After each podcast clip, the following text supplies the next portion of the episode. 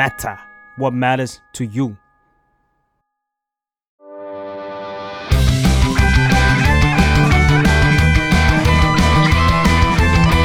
ตั้งตี้พอดแคสต์เรื่องนั้นก็ดี เกมนี้ก็มัน มาเปิดตี้คุยกันซะเลย สวัสดีครับ ยินดีต้อนรับเข้าสู่รายการตั้งตี้เรื่องนั้นก็ดีเกมนี้ก็มันก็เลยมาเปิดตี้คุยกันซะเลย เอ้ย พูดถูกวันนี้มีแขกหรือเปล่า อ่าใช่ แนะนำตัวกันสักนิดนึงครับผม ฟ้าฟอร์ดจาก The Matter ครับอ้น The Matter ครับอ่าน้ำ The Matter ครับอ่าใช่แล้วเพราะว่า EP นี้เราจะมาพูดคุยกันถึงเกมที่กำลังจะออก และกระแสดีมากๆ ช่วงนี้มันก็คือ Armor Core เอาไม่ใช่ EAFC 24อะผมอยากเล่นอยู่นะ อาจจะใช่แต่ว่าผมผมไม่ได้ research เรื่องฟุตบอลมาแต่ถ้าคุณอ้นอยาก research ฟุตบอลเนี่ยมาคุยกันในเทปหน้าได้อ๋อได้ครับเออแต่ว่าใน EP นี้เราจะมาพูดถึงซีรีส์ Armored Core กันซะหน่อยอืม เออเพราะว่าหลาย ๆ คนน่าจะสนใจแล้วก็คิดว่าแฟน ๆ ในไทย หรือว่าคนที่ติดตามมาทั้งซีรีส์เนี่ยค่อนข้างจะน้อยมาก ๆ เลย ด้วยความที่มันห่างไปนานไหมหมายถึงว่า อันนี้ก็เพิ่งกลับมาในรอบเป็นสิบปีเลยปะใช่ เพราะว่ามันข้ามเจนหนึ่งมันข้ามเจน PS4 ไปเลยอืมอืมเกมล่าสุดแบบ PS3 เนาะใช่ใช่อยู่ใน Play 3 ครับ ทั้ง2เจนเลย เอออืมเพราะฉะนั้นเรามาเกรินคร่าวๆกันดีกว่าพูดถึงซีรีส์ Armored Core ซึ่งสิ่งที่ผมไปรีเสิร์ชมาเนี่ยจริง ๆ เราอะทั้ง3คนน่ะนับได้ว่าเป็นคนนอกเลยนะเออจริงเออซึ่งนี่ไปรีเสิร์ชมาก็เอ๊ะแปลกๆ ถ้าเกิดว่าเราจะไปแบบว่าพูดกันเกี่ยวกับคนนอกเพื่อให้คนนอกฟัง นี่ก็เลยไปหาแบบว่าคนใน YouTube อะคนที่เขาเล่นแบบ Armor Core แบบจริง ๆ ตามมาตั้งแต่แบบว่าอาจจะเป็น generation หนึ่งหรือ generation สองไปจนถึง generation สี่ generation ห้าเกิดอะไรเดี๋ยวเราค่อยไปคุยกันอืม เออ แล้วก็เหมือนอัดฉีดข้อมูลคร่าวๆ เออสำหรับใครที่อยากรู้เรื่องราวเกี่ยวกับซีรีส์ Armor Core เนี่ยมันเกิดมายังไงแล้วมันเป็นยังไงบ้าง เออ แล้วทำไมคนถึงไม่ชอบก็จูนไม่ติดไปเลย น่าสนใจเพราะว่ากดพ r ออเดอร์มาแล้วอ่าแปดเดือนแปดใช้ความเชื่อใช้ความเชื่อเท่านั้นว่าลมันดจะไปดีตั้งห้าร้อยกว่าบาทอืมยิ้มเลยครับอืมอืมส่วนน้ำที่เคยเล่น Armored Core มาแล้วเนี่ยรู้สึกยังไงบ้างครับ มีความแบบว่าชอบมากๆไหมหรือว่าจูนไม่ติดไปเลย ต้องเท้าความก่อนว่าเราเราเป็นคนที่เริ่มเล่นเกมตอนช่วง PS2 Play- PlayStation 2 เนาะอ่า ก็เราเคยเล่น Armor Core รวมทั้งหมด 2 ภาค คือเราเล่นภาค Last Raven กับอ่าภาค Armor Core ภาค 4 For Answer อืม ส่วนตัวเอาประสบการณ์เล่นที่เราจำได้แล้วกันนะ เพราะมันก็นานมากละอ่าภาค Last Raven เนี่ยเป็นเป็นหนึ่งในเขาเรียกว่าอะไรเป็นประกายแล้วกัน เป็นประกายที่จุดติดความแบบ ชอบเขาเรียกว่าอะไร make make genre ของเราอ่าเป็นแบบพวกสื่อต่างๆ มีเดียต่างๆ เกี่ยวกับหุ่นยนต์อ่าแบบใช่เป็นทุกเกียร์อะไรอย่างเอเงี้ยอใช่ก็คือแบบว่ามันเหมือนมันเหมือนแบบเราเห็นหน้าปกเฮ้ยหน้าปกเกมนี้มันน่าสนใจมีหุ่นยนต์ตัวหนึ่งแล้วเราเราก็เลยลองเข้าเข้าไปเล่นแล้วเราเราก็แบบอ๋อมันมีการแบบว่า customize หุ่นยนต์นู่นนี่นั่นเปลี่ยนสีเปลี่ยน part อะไรต่างๆ ได้ แต่สิ่งที่รู้สึกอะคือ ตอนนั้นก็คือเป็นเด็กไงแล้วก็เล่นแบบเล่นไม่ค่อยรู้เรื่องอะแบบ stat นี่คืออะไรวะ ทำไมอันนี้มันยากจังมันคืออะไร ก็คือแบบไม่ไม่เข้าใจเลยแบบเล่นเกมนี้โดยไม่เข้าใจ แต่ว่ามันมีความดึงดูดบางอย่างที่ทำให้เราเล่นมันมีความ dark บางอย่าง เราไม่เข้าใจภาษาอังกฤษด้วยซ้ำอะตอนที่เราเล่นตอนนั้นอะเออ เราเราเข้าใจแค่ว่า เอ้ย เราเราเราเรามีความดึงดูดเป็นประกายไฟที่ก่อให้เราชอบในหุ่นยนต์ขึ้นมา เราก็ปล่อยเวลาให้มันผ่านไป ผ่านไปเรื่อยๆหลังจากนั้นมันก็มีเกมเกมหนึ่งชื่อ Dark Soul ขึ้นมาอืมอ่า แล้วเราก็แบบเอ้ย เกมเนี้ยเรารู้จักมันเพราะว่ามันยากอืม แล้วหลังจากนั้นเราก็ไปดูชื่อ developer ว่าใครวะ แล้วก็ลองเข้าไปดูว่างานของ developer นี่คืออะไร แล้วมันก็ทำให้เราเห็นว่า อ๋อ มันคือคนที่ทำมันเดียวกับอ่า last last raven เออไอเกม mech เกมนั้นที่เคยเล่นตอนเด็ใช่กแล้วเราสุดท้ายเราก็ต่อติดว่า อ๋อ มันคือคนกลุ่มเดียวกันทำเกมแบบนี้ออกมาเหมือนกัน เออก็พูดให้สั้นๆก็คือว่าในการเล่นตอนนั้นเราเราเรารู้สึกว่าเราจูนติดกับเกมไหมก็ติดในระดับหนึ่งแต่ว่าถ้าเกิดจะพูดว่า ติดกับอะไร เรารู้สึกว่าเราจูนติดกับ mech ทั้งหมดเลยดีกว่า ว่าแบบว่าเราเรา enjoy กับหุ่นยนต์เพราะว่าเกมเกมนี้ๆอืมอืมแต่ว่ากับกับเกมเนี่ยก็คือเล่นตอนไม่รู้เรื่อง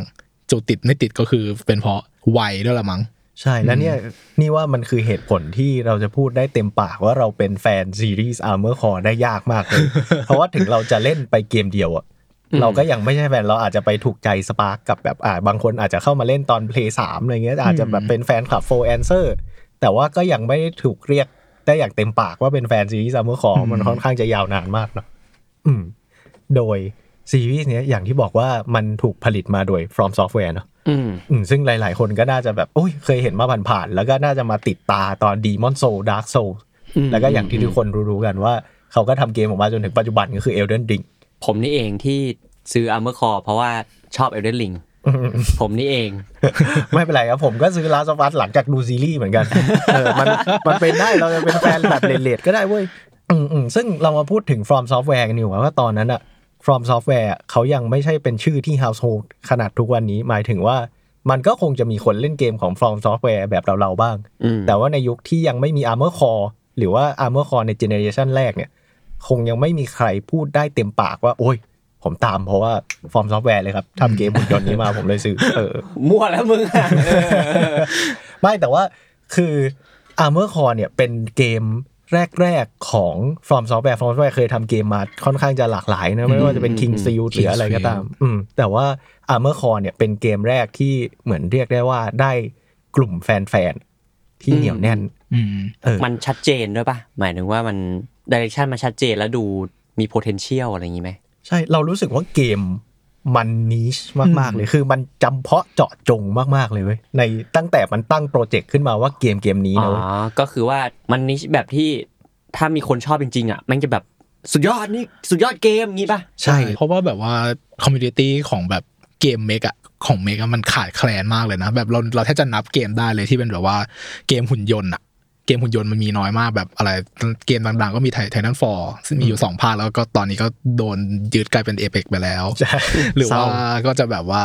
เกมอย่าง Zone of the Ender ของโคจิม a เนี่ยก็เป็นหนึ่งในหนึ่งในแบบเขาคลาสสิกอืมแต่ว่าก็สลายไปเพราะว่าแบบว่ามันก็ popularity มันก็สู้ไม่เท่าเกียร์ไม่ได้อืมเราว่าอืมมันนิชแล้วก็มีความเออโรแมนติกสิ่งนั้นอยู่จริงๆนะเราก็จะเห็นเกมเม k สไตล์ที่มันเป็น เนี่ยสไตล์ที่เริ่มมาจาก Armor Core ในแบบสตรีมกีนไลท์มาบ่อยๆ ไม่ว่าจะเป็นแบบโอ้มีการเปลี่ยนพาร์ทแล้วก็เป็นการแบบว่าต่อสู้กันของเม k เลยอะไรอย่างอืเงี้ยมอืมอืมอืมซึ่งพอเกมภาคแรกเนี่ย ซึ่งชื่อก็คือตรงตรงๆตัวเลย Armored Core ปล่อยออกมา ก็เรียกได้ว่ามันนิช จนนั่นแหละ ถ้าเกิดว่าใครที่ชอบก็จะจูนติดเลย เพราะว่าอย่างแรกที่มันจูนติดยากเพราะว่าการควบคุมมันยากมากอืมเออด้วยยุคนั้นอะ Armored Core ปล่อยมามันเป็น PlayStation 1นะมันก็คือเครื่องเพย์หนึ่งนี่แหละ แล้วเพย์หนึ่งเนี่ยมันมีแค่จอย มันยังไม่มีไอเออไม่ตัวมีโยกอนาล็อกอะไอตัวใช่โยกอะใช่ใช่มันไม่มีจมูกหมาเออใช่ใช่เออใช่มันมันมีแค่แพดอืมแล้วก็ปุ่ม LR แล้วก็สี่เหลี่ยมสามเหลี่ยม XO อะอืมเออเพราะฉะนั้นอะการมองขึ้นมองลงของเกมเนี้ย เขาจะใช้การกดปุ่ม L2 กับ R2 เพื่อมองขึ้นลงเออแล้วก็คือแบบเป็นแทงคอนโทรลหรือว่าควบคุมแบบรถถังเนี่ยกดไปข้างหน้าเลี้ยวซ้ายเลี้ยวขวาอะไรอย่างเงี้ยอืมเอออมซึ่งไอ้นั่นก็ยากแล้ว แล้วก็อีกอย่างหนึ่งก็คืออย่างที่น้ำเคยบอกมาว่า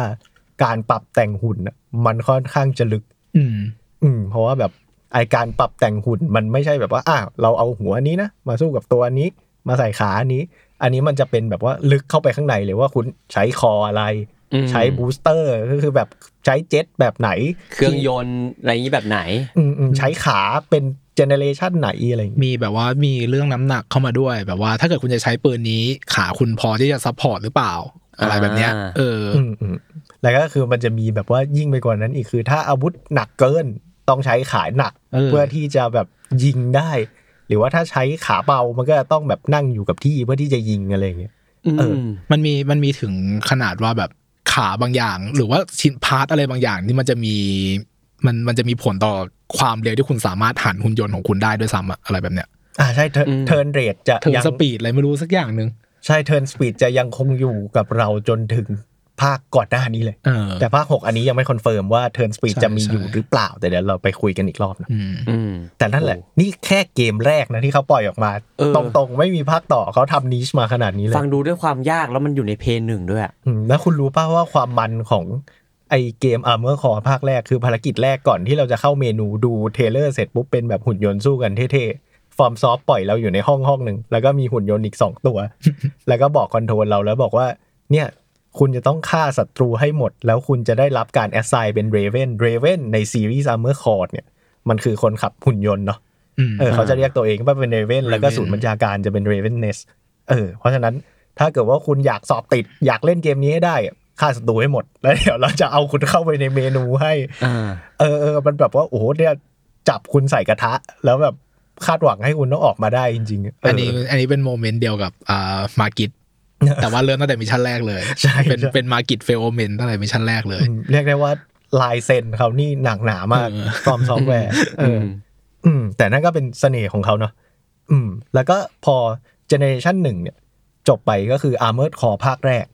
ซึ่งนับเป็นเจเนอเรชันหนึ่งผมจะขอพูดรวบไปเลย เพราะว่ามันจะมีอีก 2 ภาคที่ตามมาในเจเนอเรชันหนึ่งก็คือยังทำอยู่ใน PlayStation 1 ซึ่ง 2 ภาคที่ทำต่อออกมา มันจะเป็นชื่อว่า Project Phantasma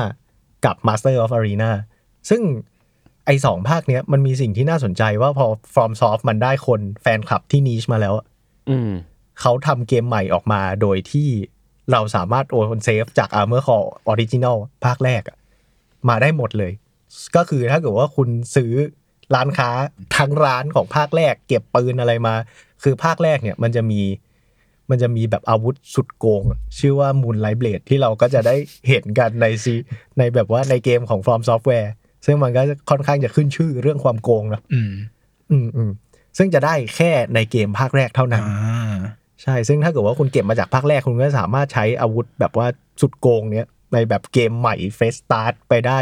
ทั้งเจเนอเรชันเลย อืมแล้วก็นี่ก็เป็นที่มาว่าทำไม fanbase ของ Armored Core ถึงวัดกันเป็นเจเนอเรชันเนาะ มันคือการที่โอ้เล่นภาคหนึ่งมาจนถึงภาคสุดท้ายของเจเนอเรชันนี้เราสามารถโอน save ได้หมดเลยอืมเออแล้วก็หลาย ๆ คนก็จะมีการแบบว่า อุ้ยภาคนี้มันยากจังเลย กลับไปเล่น กลับไปเล่นตัวต้นของเจเนอเรชันนี้เพื่อที่จะหาอาวุธหาของที่หามาได้แค่ในภาคนั้นเท่านั้นออกมาทำเออ ซึ่งเราว่าตรงเนี้ยมันเป็นความเซ็กซี่มากเลยนะว่าเรามี fanbase ที่ niche แล้ว แล้วเกมเราควบคุมยากขนาดเนี้ยเพราะฉะนั้นมันภาคต่อคุณทำอะไรมาได้เอาไปเลยครับ แล้วเดี๋ยวเราทำ เหมือนเป็นแบบเป็น format ของ DLC เลยก็ว่าได้อืมเออทั้งโปรเจกต์ expansion ประมาณนั้น ใช่ใช่ใช่ซึ่งทั้งเกมก็จะเป็นเกมใหม่หมดเลยนะหมายถึงว่าก็จะมีภารกิจเพิ่ม แล้วก็มีอารีนาเพิ่ม อืมอืมแต่กี้ลืมพูดถึงเรื่องวิธีการเล่นของ Armored Core ไปหน่อยเราพูดกันถึงเรื่องการปรับแต่งหุ่นและความนิชของมันและอืมการควบคุมยากเออเรามาพูดถึงการเล่นกันดีกว่า คือการเล่นของ Armored Core ซีรีส์หลักอะมันจะแบ่งเป็น 2 โหมดไว้ยก็คือ 1 ก็คือการรับภารกิจอืม ซึ่งเราก็จะไปรับเออก็จะมีบริษัทนู่นนี่นั่นมาจ้างเราอะไรอย่างเงี้ยอืมเพื่อที่อืมให้เราทำภารกิจไปหนึ่งสองสามสี่ห้าให้เสร็จ เออ แล้วเราก็จะได้เงินมา แล้วเราก็จะเอาเงินมาซื้อของแต่งหุ่นแต่งหุ่นนู่นนี่นั่น ต่อไปเรื่อยๆ แล้วก็อย่างที่สองก็คือ arena ซึ่ง arena เนี่ยมันจะเป็น rank ที่เราต้องไต่ไปเรื่อยๆ ซึ่ง rank top เนี่ยจะเป็น rank หนึ่ง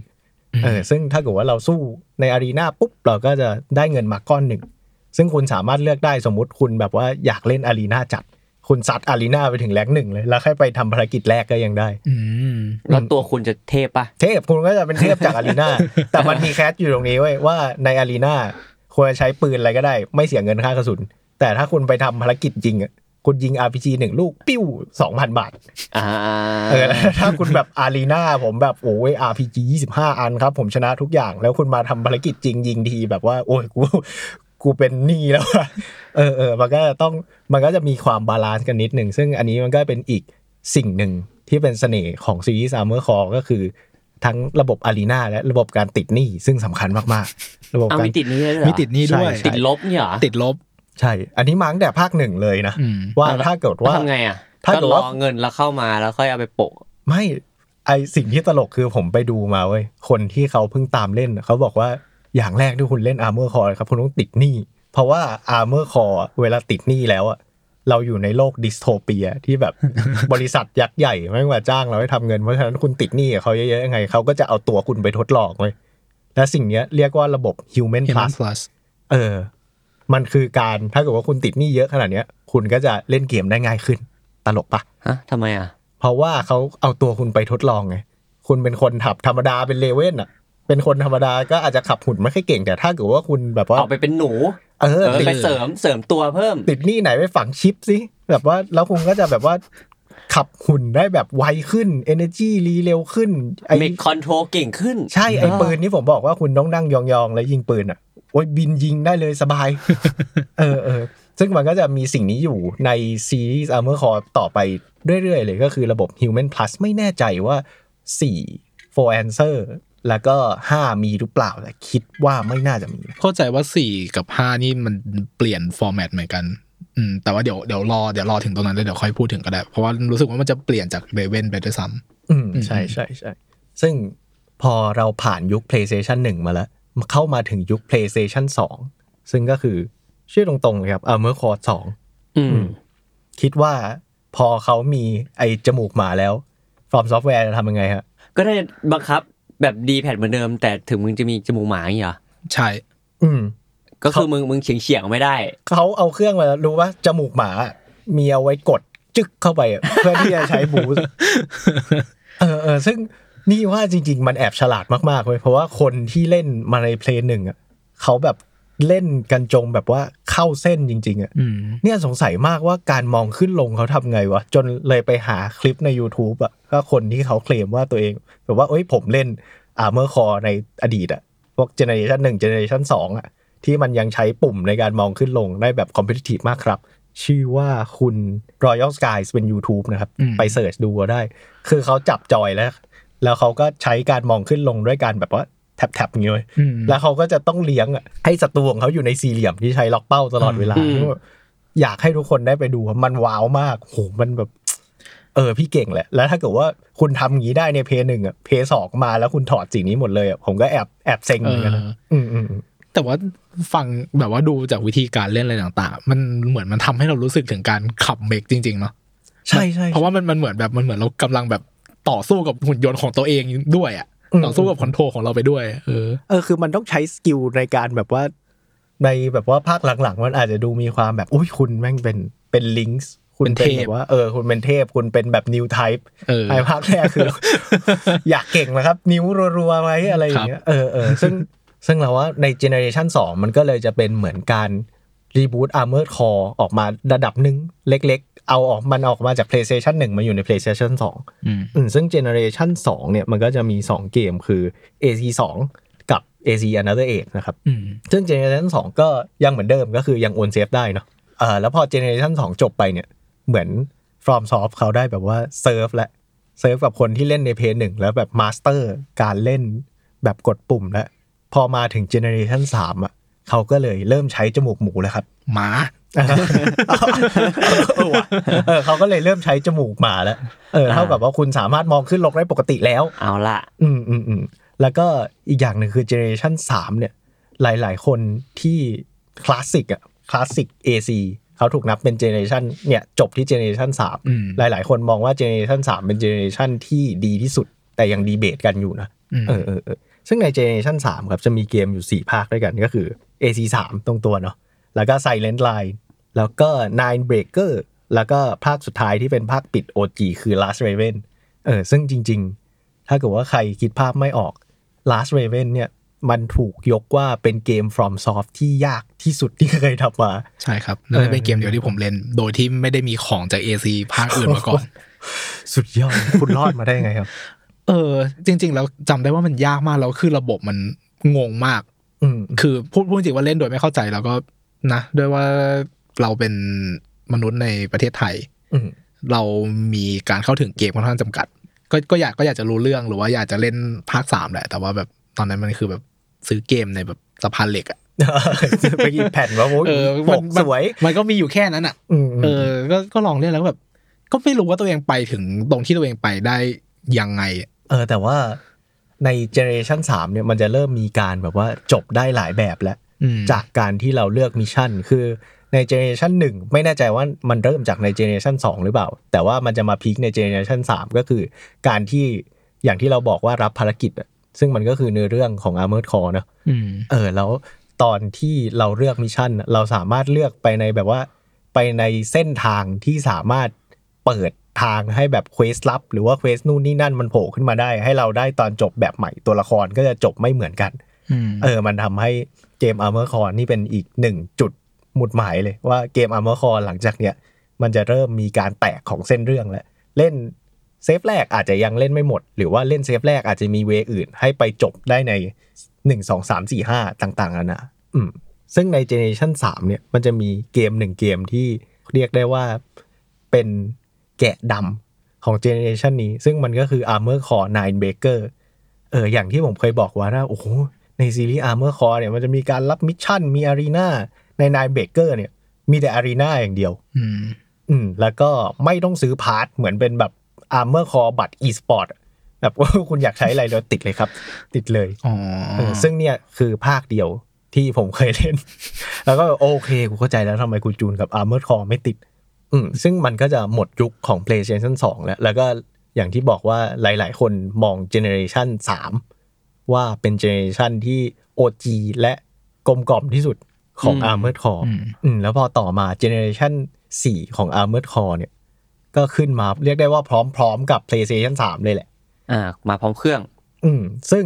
มันจะมีอยู่ 2 เกมก็คือ Armored Core 4 กับ Armored Core for Answer ที่อยู่ใน generation นี้ ซึ่งสิ่งที่น่าสนใจคือ director ของ generation นี้เนี่ยคือคุณมิยาซากิเสด็จพ่อที่ทำซีรีส์ Dark Souls ของเรานี่เอง อืมซึ่งไม่แน่ใจ นี่ไม่แน่ใจว่ามันเป็น project แรกที่เขาคุมเป็น director เลยหรือเปล่า อืม แต่ว่านี่เป็น project แรกที่เป็น Armored Core ที่เขาคุมอืม generation นี้เนี่ย มันจะก้าวกระโดดไปนิดนึงว่า คุณจะไม่ได้เล่นเป็น Armored Core แล้ว เหมือน concept มันคือ Armored Core เนี่ยมันเก่าไปแล้ว เขาก็จะใช้หุ่นแบบใหม่ที่เรียกว่า Lynx อืมซึ่งพอมันเป็นหุ่นแบบใหม่ที่แบบอุ้ยพลังงานมันดีกว่านู่นนี่นั่นอะ มันบังคับง่ายกว่าอย่างนี้ป่ะ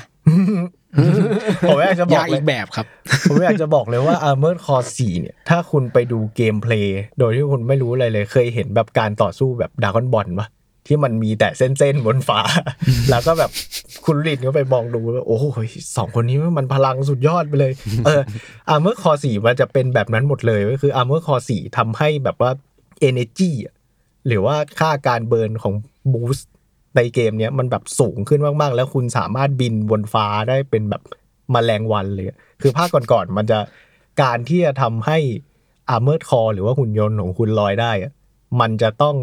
เรียกได้ว่าลงแรงระดับหนึ่งต้องคิดมาแล้วว่าโอ้โหเราจะใช้สิ่งนี้เราจะใช้ขานี้เพื่อที่จะให้หุ่นเราลอยได้สักน้ำปหนัระกมาณเบาอืมสักประมาณอืมสามสิบวินะภาคนี้คือแบบยังไงก็ลอย ไม่ว่าคุณคุณใช้ขารถถังมันยังลอยได้อะ เออเออคือภาคนี้เนี่ยก็ว่าเป็นเป็นโมเม Dragon Ball ของ Armored Core แฟนๆ Gen 4ก็จะแบบว่าจะติดกับความเร็วตรงนี้มากเหมือนกัน ก็ก็คือจะเป็นแบบเขาเรียกว่าอะไร อันนี้มันคือมันเหมือนส่วนหนึ่งที่มันทำให้แบบเขาบอกว่า3มันเป็นคลาสสิกแล้ว4เนี่ยมันเหมือนมันเป็นแบบยุค modern ของตัวเองไปเลยหนึ่งยุค ใช่ใช่ใช่ซึ่งถ้าใครเห็นสีถ้าไปเทียบกับ Armored Core ภาคก่อนๆก็น่าจะ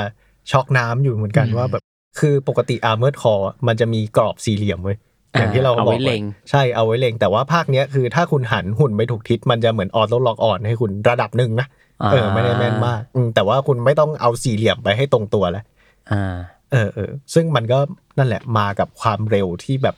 เร็วฉิบหาย เร็วมากแล้วภาคนี้เป็นภาคแรก ๆ ที่ introduce การแบบว่า side boost หรือว่าการแบบว่า boost ข้าง boost หรือว่าแบบข้าง quick turn เข้ามาอ่าซึ่งหลาย ๆ คนอย่างที่น้ำบอกว่าที่ติดใจกับความเร็วเนี้ย เพราะว่าสกิลแก p ของ Armored Core Generation 4 มันเยอะมากเลย มันเลยทำให้ Community PVP ที่เรายังเห็นทุกวันเนี้ยเขาก็จะเล่นส่วนมากจะเล่นเป็น Armored Core 4 อยู่ หมายถึงยังไงนะ หมายถึงว่าคนที่รอ Armor Core ภาคใหม่เนี่ยก็ยังเล่น Armor Core 4 อยู่ใช่ใช่เล่นถ้าภาคสี่ถ้าคุณไปดูแบบว่าโอ้ยเรามาเป็นแบบ Armor Core Wet React to แบบว่า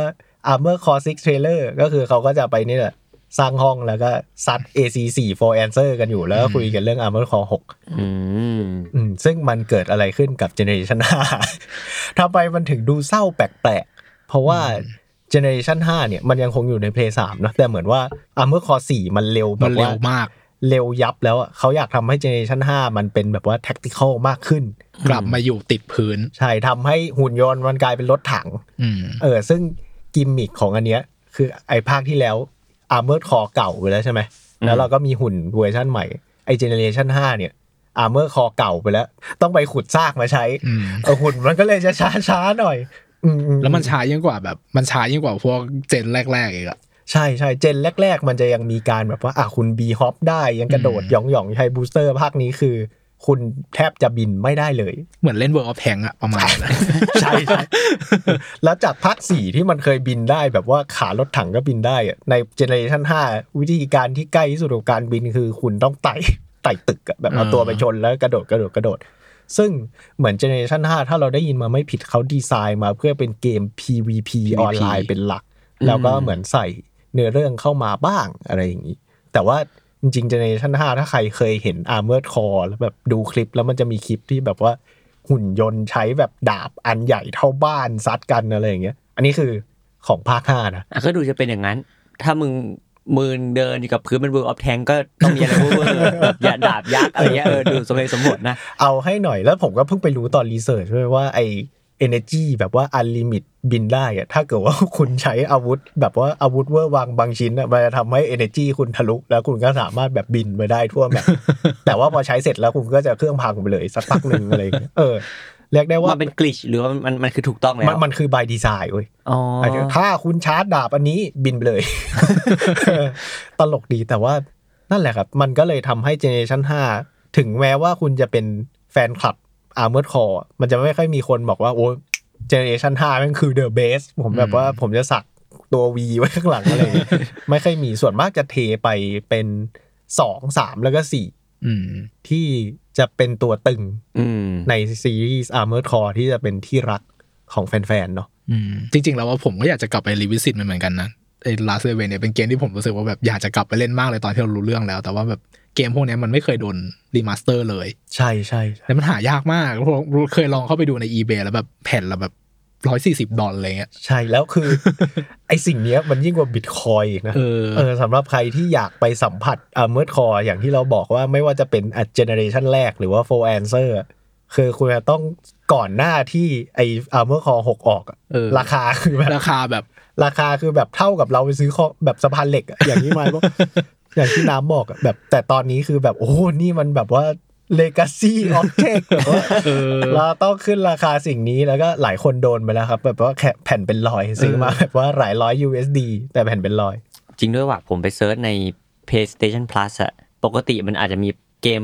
เก่าๆ มาอยู่ในนี้บ้างเนาะ Play 3อะไรเงี้ยไม่มีไม่มีเลยไม่มีเลย เราพูดครบเจเน r เรชันแล้วเรามาพูดถึงธีมรวมๆ ของ Armored Core ที่มันเป็นเสน่ห์ของซีรีส์นี้กันเว้ย เออคืออย่างที่เราบอกว่ามันเป็นโลกดิสโทเปียอืมที่มีเหมือนบริษัทใหญ่มาว่าจ้างเราอะอ่า อืมแล้วพอมันเป็นเกมหุ่นยนต์เราก็จะคิดว่าแบบอุ้ยวู้ฮู้หุ่นยนต์ด้วย เราแบบเราไปสู้หุ่นยนต์ยักษ์ซึ่งมันก็จะมีจริงๆนะซีนที่ใน Armored Core Generation แบบ4 Generation 5เราก็จะได้ไปสู้กับแบบโอ้โหแบบมหาไททันอ่าแบบเป็นเรือบินลำใหญ่ ๆ อะไรอย่างเงี้ยเออ ซึ่ง สิ่งที่เกมนี้ทำอะแน่นอนว่าฟอร์มซอฟมันต้องแบบหาวิธีจิกกัดอะไรบางอย่างวิธีเล่าเรื่องอะเออคือ สมมุติว่ามีแบบก๋วยเตี๋ยวเรือเจ้าหนึ่งอ่าโทรมาหาคุณแบบเป็น brief mission เอ้ยเรเวนตอนเนี้ยก๋วยเตี๋ยวเรือเราขายไม่ดีเลย เพราะว่าบนแบบว่าริมชายหาด มันมีร้านลูกชิ้นมาขายเยอะ เรเวนนายไปฆ่าร้านลูกชิ้นให้หมดมันจะเป็นอย่างนี้เว้ยเออแล้วก็คือ ถ้าเกิดว่าคุณไม่ได้ตั้งใจสนใจทำบีฟอะก็จะงงว่าทำไมกูต้องขับหุ่นยนต์ไปฆ่าคนขายลูกชิ้นวะเออ แต่ว่านี่แหละครับมันคือการเล่าเรื่องของซีรีส์ Armor Core ว่ามันจะเป็นแบบความเทาอะอ่าของจริง ๆ มันแทบจะเป็นแบบว่าแรงงานทาสเลย มันเป็นเหมือนกึ่งกึ่งๆแบบ ก็มันมีความจิกด้วยระบบของมันเองอะระบบของมันก็คือการจิกกัดแบบ การทำงานในระบบทุนนิยมนิดนึงเหมือนกัน อย่างเช่นแบบว่า เราทำภารกิจเพื่อที่จะหาเงินแล้วมันเราก็เสือกไปทับอุดมการณ์เราเออเอออะไรแบบนั้นเราเราทำเราทำภารกิจเพื่อที่เราจะหาเงิน เพื่อแล้วก็เราก็เอาเงินเนี่ย ไปลงกับชิ้นส่วนเพื่อที่จะทำภารกิจต่อไปเรื่อยๆ แล้วซึ่งไอภารกิจที่ทำเนี่ยมันก็ขัดกับศีลธรรมอันดีหลายๆอย่างอ่าบ่อยครั้งแล้วแบบเนี้ยใช่บางทีเราไม่ได้สู้หุ่นยนต์ได้วยซ้ำอะอืมบางทีมันเป็นการฆ่าคนกลุ่มหนึ่ง อืมอะไรแบบเนี้ย บางภารกิจก็จะเป็นแบบโอ้ยคนกลุ่มนี้มันไปประท้วง แต่ว่าเออถ้าเกิดว่าตำรวจไปจัดการเองเลยมันดูไม่ดี ก็เนี่ยจ้างอ่าเลเว่นมาแบบจ้าง Raven ซัดสักหน่อยอะไรอย่างเงี้ยเอออมซึ่งเรารู้สึกว่ามันมีความเทาด้วยด้วยความที่เรเว่นมันเป็นเหมือนแบบมือปืนรับจ้างอืมเพราะฉะนั้นบริษัทคู่ตรงข้ามอะก็จ้างมาฟันกันยับเลยคนเดียวกันอืมเออเออซึ่งมันจะเป็นกลิ่นอายของเกมนี้ว่าแบบหูมันแบบว่ามันค่อนข้างจะมีความมวลไส้ในการเล่าเรื่องที่ภาคแรก ๆ อาจจะเบาแต่ว่าภาคหลังๆเขาก็จะเริ่มเอ็นไปทางนี้มากขึ้นอืมเนี่ยอย่างที่บอกว่าเอ้ยเราสามารถเลือกตอนจบได้นะว่าเออเราทำงานกับใคร ด้วยความเข้าใจก็คือมันเลือกได้ว่าเราจะไม่ทำงานให้คนนี้ถูกไหมอืมมันเป็นว่าคุณจะเลือกทำงานให้ใครมากกว่าอืมมันมันเหมือนเราจะเลือกทำงานให้ใครมากกว่ามันเหมือนว่ามันมีตัวร้ายสองตัวให้เราเลือกอะอ่าอ่าอ่าคือเลือกคือวิธีการเลือกจะไม่ทำก็คือวางจอยลงแล้วก็ปิดเกมอืมอืมแต่แต่ว่าเราอยู่ในระบบที่เราต้อง เลือกในอะไรสักอย่างเลยแบบเนี้ยอ่าเข้าใจ แล้วคือถ้าเกิดเราถ้าเกิดลองดูแบบเจนสี่เงี้ยโอ้เจนเจนสี่นี่คือสุดๆแล้วคือเวลาเราลงไปเล่นในเกมใช่ปะมันก็คือการที่เรามองไปที่เมืองแล้วมันแบบมันเป็นทะเลทรายอะมันไม่มีอะไรเหลือแล้วอะอืมอืมอืมสิ่งที่มันเกิดขึ้นก็คือบริษัทมันก็จ้างเราไปสู้กันเพื่ออะไรก็ไม่รู้อะสู้กันในโลกที่มันไม่เหลืออะไรให้สู้ต่อไปแล้วเลยแบบเนี้ยอืมเออ แล้วก็ใน generation สี่จริง ๆ เป็น generation ที่มีเควสไลน์ที่มวนไส้ที่สุดในอืมซีรีส์นี้อยู่ มันภารกิจสุดท้ายของมันอืมอยู่อันหนึ่ง เป็นหนึ่งในตอนจบที่แบบอ่าว่าที่โด่งดังโด่งดัง ลองลองไปดูกันลองได้ไปดูกันครับอืมอืมอ๋อแล้วก็อันนี้เป็นเกร็ดเล็กๆว่าจริง ๆ แล้ว ถ้าเกิดใครเคยเล่น Dark Souls อืมแล้วเจอตัวละครหัวโล้นหนึ่งตัว ไอ้นั่นใช่ไหมไอ้นั่นไอ้นั่นไอไอไอนั่นอะที่มันที่มันชอบแบบว่าบอกเฮ้ยตรงนั้นมีสมบัติอะในใน Patches ตัวละครตัวเนี้ยโผล่ขึ้นมาครั้งแรกใน Armored Core นะอ่าเออใน gen สี่เนี่ยแหละอ๋อในใน gen สี่ด้วยใช่นี่เพิ่งรู้ใช่ว่ามันเกิดขึ้นใช่แบบใช่นั้นใช่อืมเรียกได้ว่าเป็นการอัดฉีดข้อมูลเบื้องต้นสำหรับคนที่ยังไม่รู้จัก Armored Core เลยเนาะ แล้วก็อยากจะเข้ามาในภาค 6 เราพูดมาประมาณนี้แล้ว เราเข้ามาถึงภาค 6 กันเลยดีกว่า ว่าสิ่งที่เขาปล่อยออกมาเนี่ยมีอะไรบ้างคือ เราเริ่มจากสิ่งนี้เลยดีกว่า เพราะว่าเราตกใจมากว่าพอ gameplay มันปล่อยออกมาครั้งแรก Armored Core แม่งมีดราม่าเว้ยแบบว่าทุกคนแม่งแบบเออไม่ใช่ทุกคนเออมันเหมือนมันมีสองแบ่งเป็นสองฝั่งเหมือนกันตีกันนิดนึง ใช่ใช่มันมีปล่อยมาสองตัวไหมนะ มันมี story teaser กับgameplay มันมีปล่อยมาหลายตัวแต่เราขอแยกเป็น cinematic trailer อืมกับอ่า gameplay trailer ดีกว่าโอเคอืมซึ่ง gameplay trailer มันมีปัญหาที่ว่าการระบบอันล็อกกอนของ Armored Core 6มันเป็นแบบ Dark Souls เว้ยอืมมันมันเหมือนว่ามันผสมล็อกออนใหม่ขึ้นมา อืมอืมอืมซึ่งล็อกออนใหม่เนี่ยมันค่อนข้างจะ controversial เพราะว่ามันคือการล็อกร้อยเปอร์เซ็นต์ไม่ว่าหุ่นคุณจะหันไปด้านไหน คุณจะมองศัตรูได้ตลอดเวลาอืมซึ่งสิ่งเนี้ยมันเลยทำให้ community แบบว่าแฟนๆ ของ Armored Core แบบว่าค่อนข้างจะกริ้วมาก เพราะว่าแต่ก่อนเราต้องเล่นที่ที่เราบอกกันนะว่ามันมี turn speed อะเออเออเกมขับรถถังอะเออแบบว่าถ้าคุณอยากรู้ว่าคุณแม่งวิ่งเลยไปหรือเปล่าต้องดูเรดาร์แล้วก็แบบหันไปให้ถูกที่ เออเออเออซึ่งพอมันมาเป็นสิ่งเนี้ย มันก็เลยมีดราม่ากัน ซึ่งตอนนี้ confirm แล้วว่าระบบการ lock-on ของภาค 6 จะมี 3 แบบอืมก็คือ 1 lock-on แบบ Dark Souls แล้วก็ 2 ก็คือ soft lock ที่คุณจะขยับจอได้เอง แล้วก็ 3 คือ manual control ซึ่งคิดว่าน่าจะเป็นเหมือน generation 3และ 4 แต่ว่ายังไม่มีภาพออกมาอืมซึ่งก็น่าสนใจว่าเขาจะทำออกมาเป็นแบบมีเหลี่ยมเลยหรือเปล่านะแบบว่าอืมโอ๊ยเราจะกลับไป generation สามอ่า ซึ่งถ้าผมมีอีโก้เนี่ย อืมผมก็ต้องเล่นแบบแบบ manual ว่าอืมไม่จำเป็น คือเนี่ยเนี่ยไปดูมาเยอะมากเลยเว้ย แล้วแบบคนที่เราบอกว่าเขา บังคับหุ่นยนต์ให้ดูอะที่แบบใช้จอยแล้วแบบ tap tap tap tap ให้สี่เหลี่ยมอ่ามัมันเข้ากับศัตรูตลอดเวลาเขาบอกว่า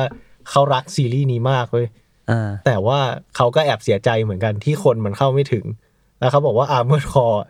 มันก็มีเสน่ห์ของมันจริง ๆ แหละใน generation หนึ่ง generation สองที่มันคุมยากๆ แต่เขารู้สึกว่า Armored Core มีอะไรมากกว่าการหันกล้องให้ไปเจออาศัตรู เอาไปนว่ามันง่ายขึ้นไหมใช่มันก็ก็ง่ายขึ้นเพื่อให้เป็นมิตรผู้เล่นใหม่อาจจะอยาก เข้ามามากขึ้น เรียกว่า accessible แล้วกันอืมเพราะว่าจริง ๆ แล้วไอ้ความยากเนี่ยไอ้ความยากมันคือมันไม่ได้ยากจากเกม แต่มันยากจากความโบราณแล้วกันนะเออเออความส่วนในในในระดับหนึ่งอะนะแล้วก็ Armored Core มันอยู่ที่แบบวิธีการ position ตัวเองด้วยอืมว่าแบบเอ้ย คุณโดนยิงมาคุณไปหลบหลังตึก หรือว่าคุณจะสู้ตัวนี้ คุณจะอยู่บนพื้น หรือคุณจะใช้ที่สูง คุณจะขยับตัวยังไงให้ไม่โดนยิงอะไรอย่างเงี้ยจริง ๆ มันก็กึ่งกึ่งๆอันเดียวกับข้อถกเถียงโหมดของ Street Fighter อะอืม คลาสโมสิกเดิกัร์บนโมเดิกัร์บนคลาสสิกเออจริง ๆ แล้วผมรู้สึกว่ามันก็เป็นการทำให้มัน modern ขึ้นไปในอีกขั้นหนึ่งอืมเออนั่นแหละ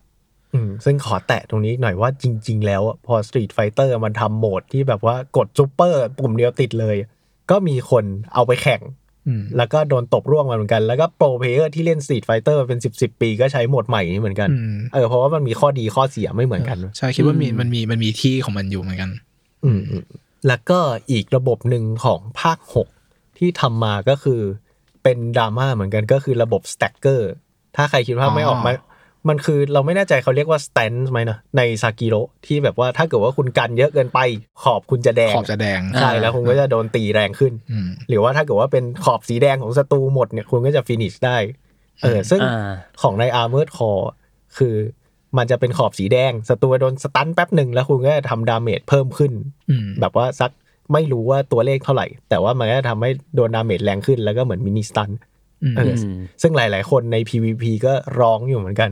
ว่าเอ้ยถ้าเกิดว่าสมมติเราบินอยู่เป็นแบบ Armored Core Generation 4อะ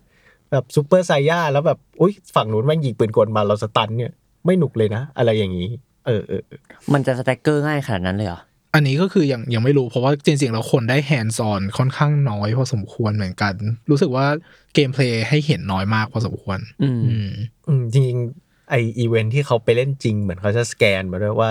มันเหมือนมี 11 ภารกิจให้เล่นเป็นแบบ chapter หนึ่งอ่าแล้วเขาก็จะให้ปล่อยภาพได้แค่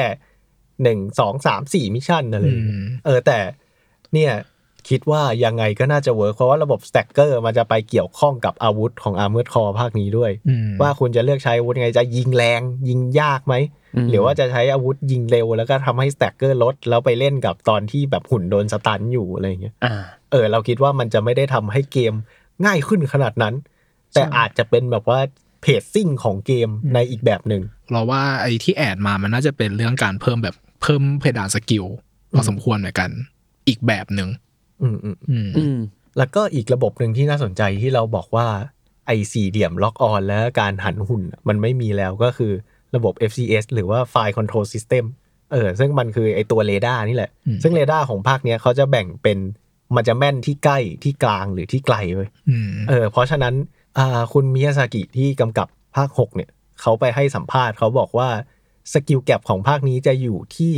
ใน PVP นะจะอยู่ที่การที่คุมให้ศัตรูอยู่ในระยะที่เราต้องการมากที่สุดอืมเออเพื่อที่จะทำ damage ได้อย่างออ t ติมอล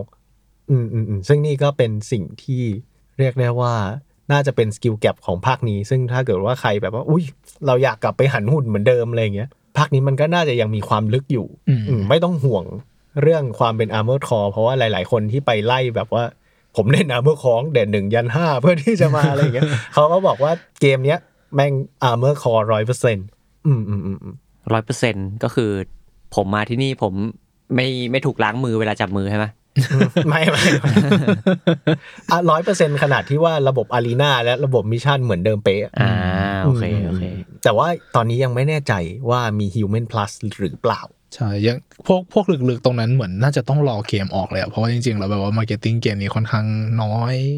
มี detail อะไรให้เห็นค่อนข้างน้อยเหมือนกันเหมือนอืมต้องรอเซอร์ไพรส์พอสมควร แต่ว่าจริง ๆ ก็เชื่อใจ อืมอือืมมเรามาเข้าเรื่องสุดท้ายกันดีกว่า ก็คือเนื้อเรื่อง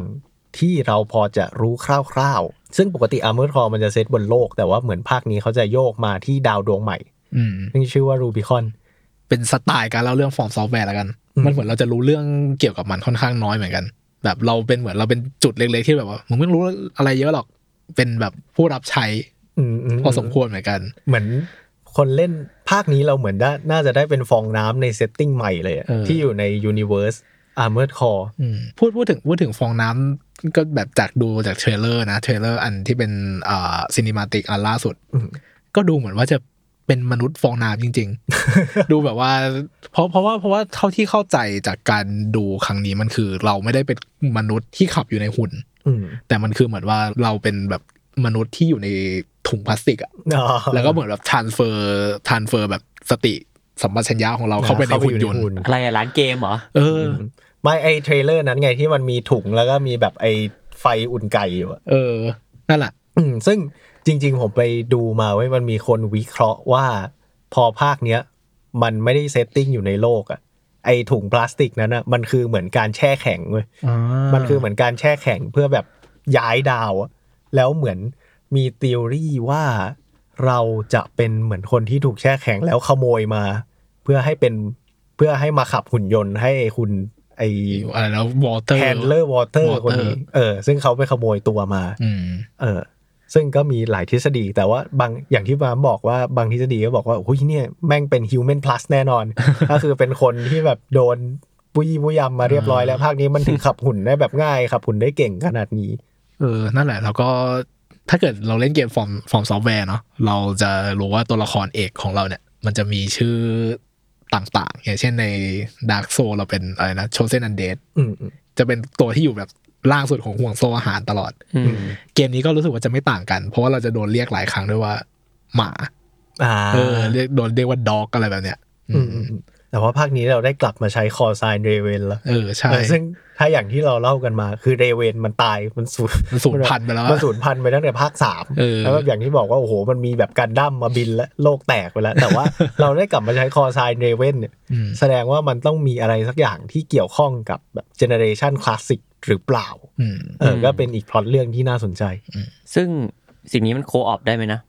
อ่าเท่าที่เข้าใจคือเนื้อเรื่องน่าจะ co ไม่ได้แต่มี multiplayer เป็น PVP สามคนปะใช่ นี่คิดว่าถ้าเล่นกับคนอื่นน่าจะเป็น PVP ทีมกับ 1v1 อย่างเดียวเลยอืมอืมอืมอืมก็คือเอาหุ่นมาซัดกัน ซึ่งจริงๆ แอบมีคนที่ไม่ได้อ่านสัญญา ครบถ้วนว่าปล่อยภาพอะไรได้บ้าง ปล่อยภาพการซัด PVP มาแล้วนะไปดูกันได้ขยิบตาเล็กน้อย ไม่รู้ตอนนี้จะโดนเอาลงไปหรือยังเอออืมอืมแต่ว่าภาพ PVP ก็น่าสนใจน่าสนใจ